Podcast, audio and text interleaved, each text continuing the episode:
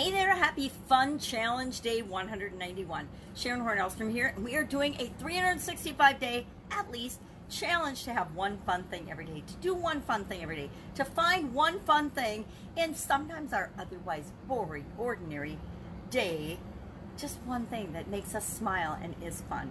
Using the little journal book, do one fun thing every day, sort of as a guide. Today is, I don't know, I guess it's a sayings day, and the saying is, handy-dandy magnifying glass, life's too short for chess.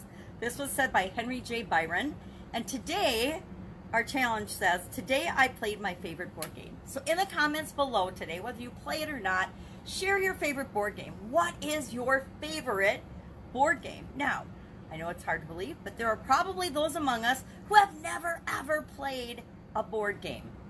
Nowadays, I know my kids I played board games with when they were little, and we still do board games every once in a while. My son was a killer Monopoly player.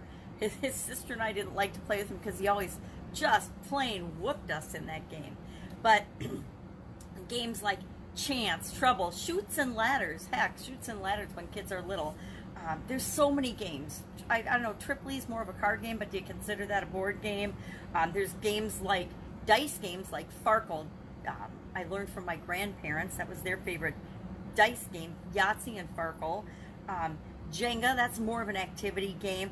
I don't care what kind of game, Dungeons and Dragons, whatever. Share in the comments below your favorite, let's say, game. It doesn't have to be a board game. Now I know we're going to probably get a bunch of video games, but I guess video games count too. But I'm thinking more games that we play with other people, because those are a lot more fun. I know they play video games with other people. My son used to play with a bunch of kids from Germany. He played some of the online games with kids all over the world. Japan and Germany were the biggies, I think.